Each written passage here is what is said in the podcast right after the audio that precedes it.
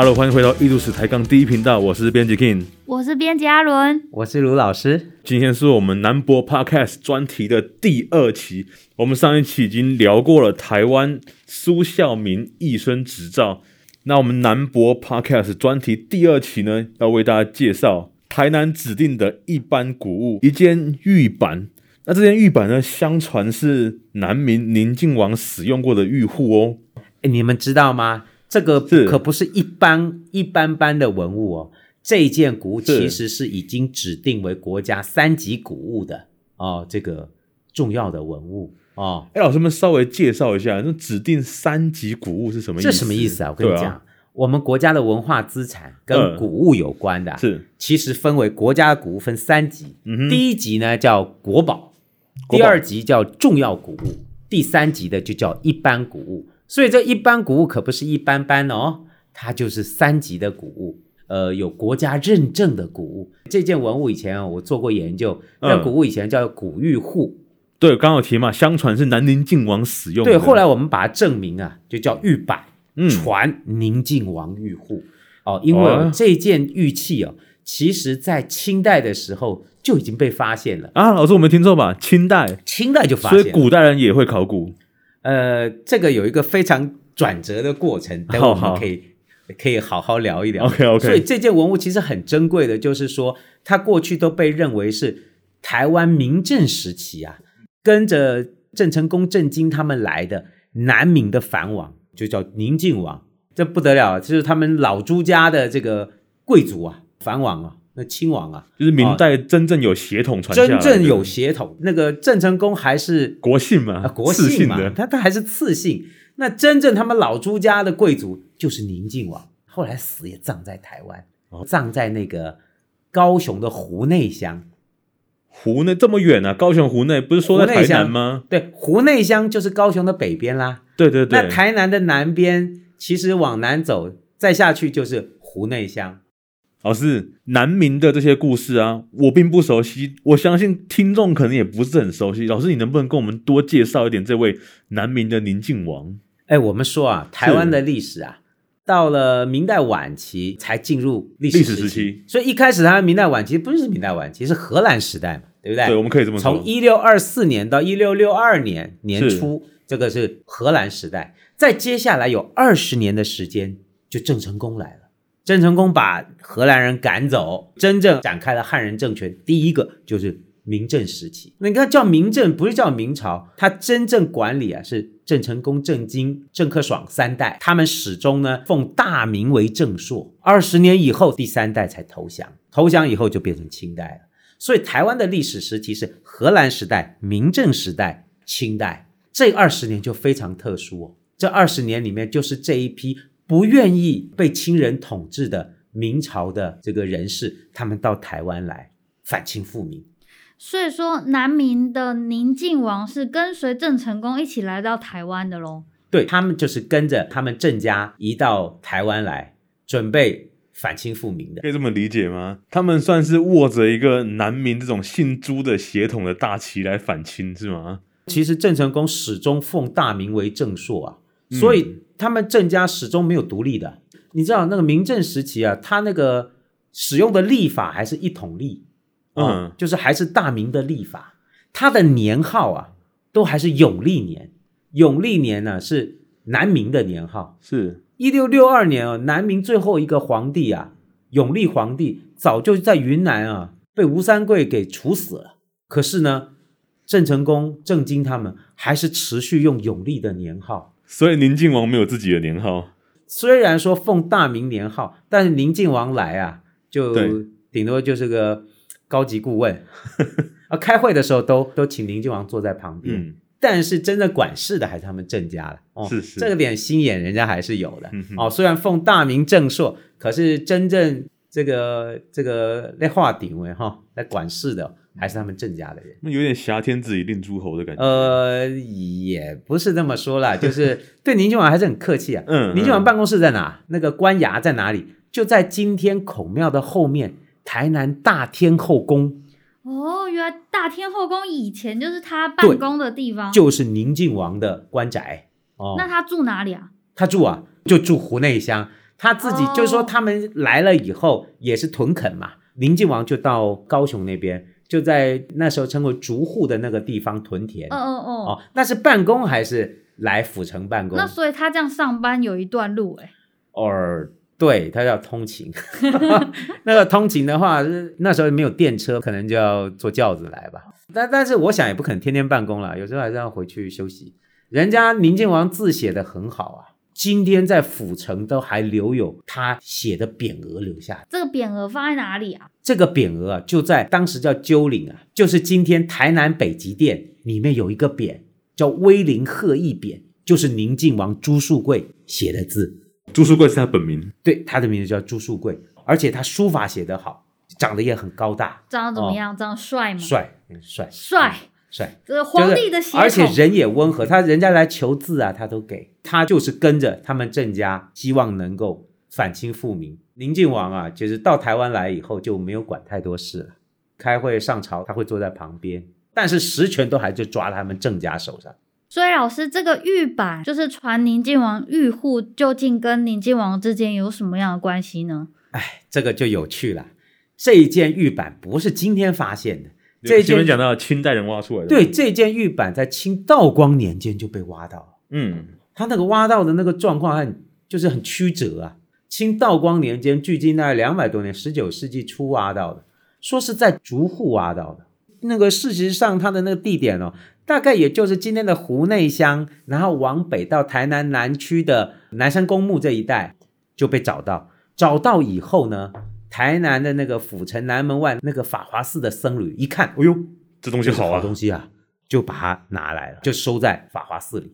这个事情在当时哦，清朝来这边的官员都还有讲到这个事哦。嗯，比如说当时的福建巡抚都还留下了诗，当时的福建巡抚王凯泰都还有诗讲到这个事，而且他们都是直接认定这个就是宁靖王留下来的。比如说王凯泰，或者是后来的那个徐宗干，他是台下兵备道哦，一个道台，他们都有讲到，讲的信誓旦旦的，都说这个就是宁靖王的玉户。是，我们看那个王凯泰来台湾留下的那个诗集里面都讲到，说啊，故王一去五飞陪，海外黄沙剩几堆，犹有山僧书解释，借归不使莫高来。借归指的就是宁靖王的玉户。徐宗干都讲的都很清楚，这个龟哦，那那个法王四师僧就拿着说这个叫玉戒尺，大家就讲来讲去，都是认为说这个就是宁靖王的东西。我们回头讲，宁靖王跟台南的关系是很密切的。老师，我刚刚有听到那首诗里面好像有念到五妃，所以五妃庙是跟他有关系。嘛，这些关系都是很密切的。在一六八三年到八四年，最后明郑投降的时候。澎湖海战已经打败了，打输的讯息已经传来台湾了。一六八三年的时候，就准备要投降了。明朝投降吗？金朝施琅打过来，明郑的舰队已经在澎湖大海战打败了。台南明郑的君臣已经讨论要投降的事情。那个宁靖王他就很没落啊，你们郑家的人投降，那我没有办法，我是姓朱啊，我是明朝最后的血脉。我不能投降，他那几个妃子啊，那脾气更坏，直接就在办公室自杀了。嗯，哦，就就自杀，大天后宫自杀。对，自杀以后就一起葬在南门外，就是今天的五妃庙。我有个问题耶，为什么他的妃子可以在办公室，而不是在家里？这我就不知道，这我怎么知道？反正后来就是办公室究竟就是今天我们台南南区的。你你这样我真不好接了，那个就是五妃庙嘛，所以你看五妃里面拜的就是宁靖王的五个妃子。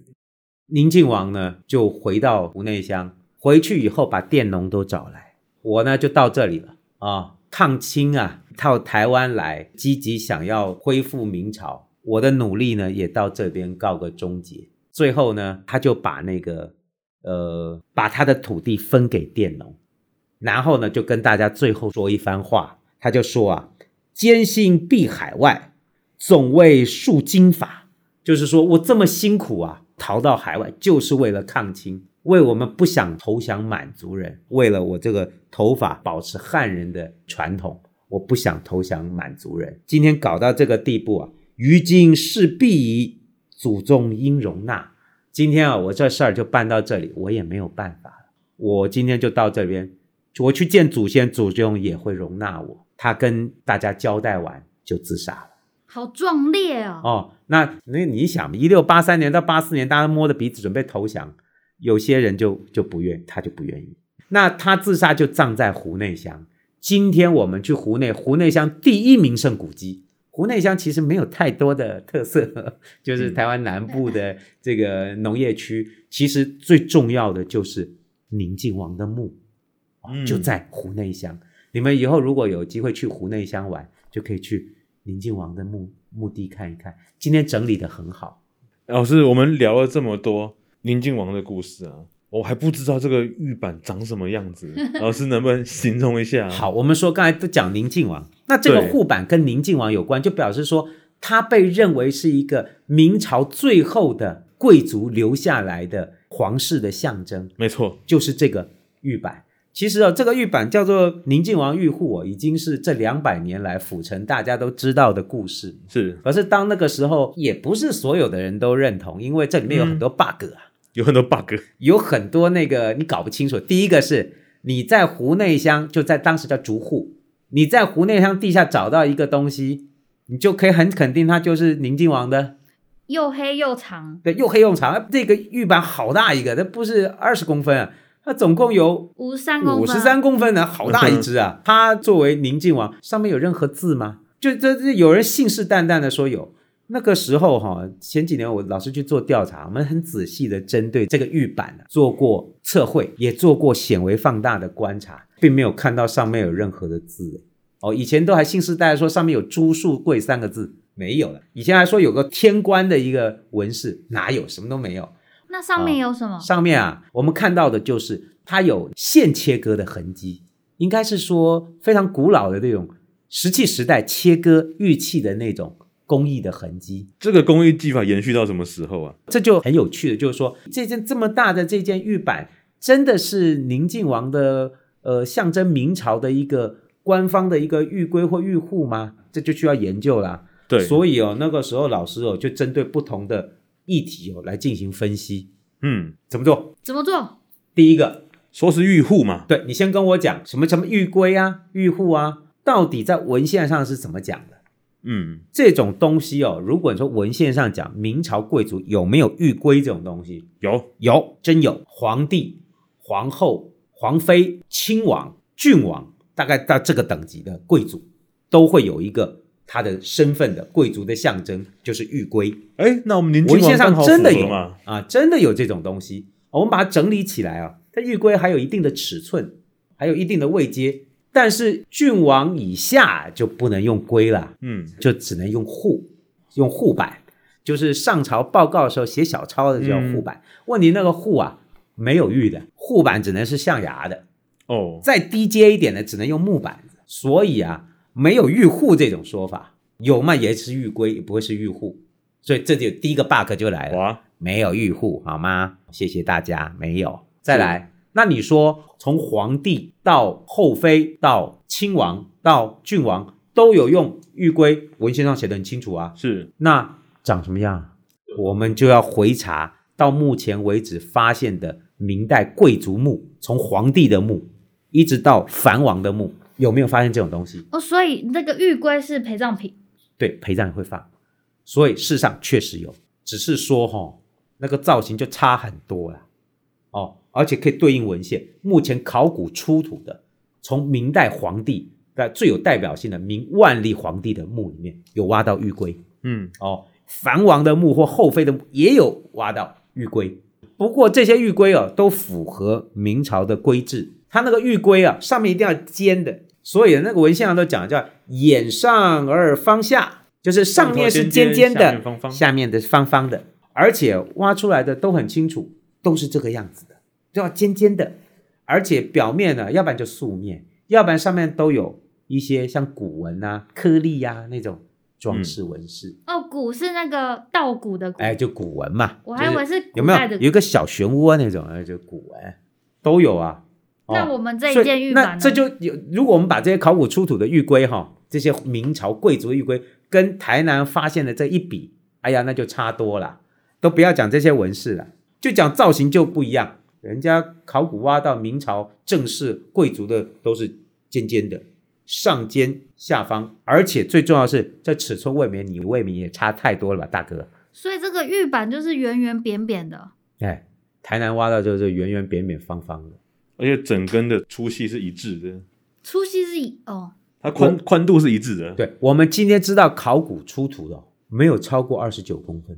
这是皇帝的规格，对不对？就连万历皇帝的都没有超过二十九。万历皇帝挖到的，定陵挖到的二十八公分、二十五公分。那我们这一件五十三公分是？所以这就诡异了。两个皇帝的那，那就是 对，那就两个皇帝加起来啊、哦，还抵不上一个宁靖王，是不是这个点？那我们这就不好说啦。你敢说你比万历皇帝还要嚣张 啊？人家所有挖到的，从皇帝到藩王，最多最多就二十九，结果台南这个五十几。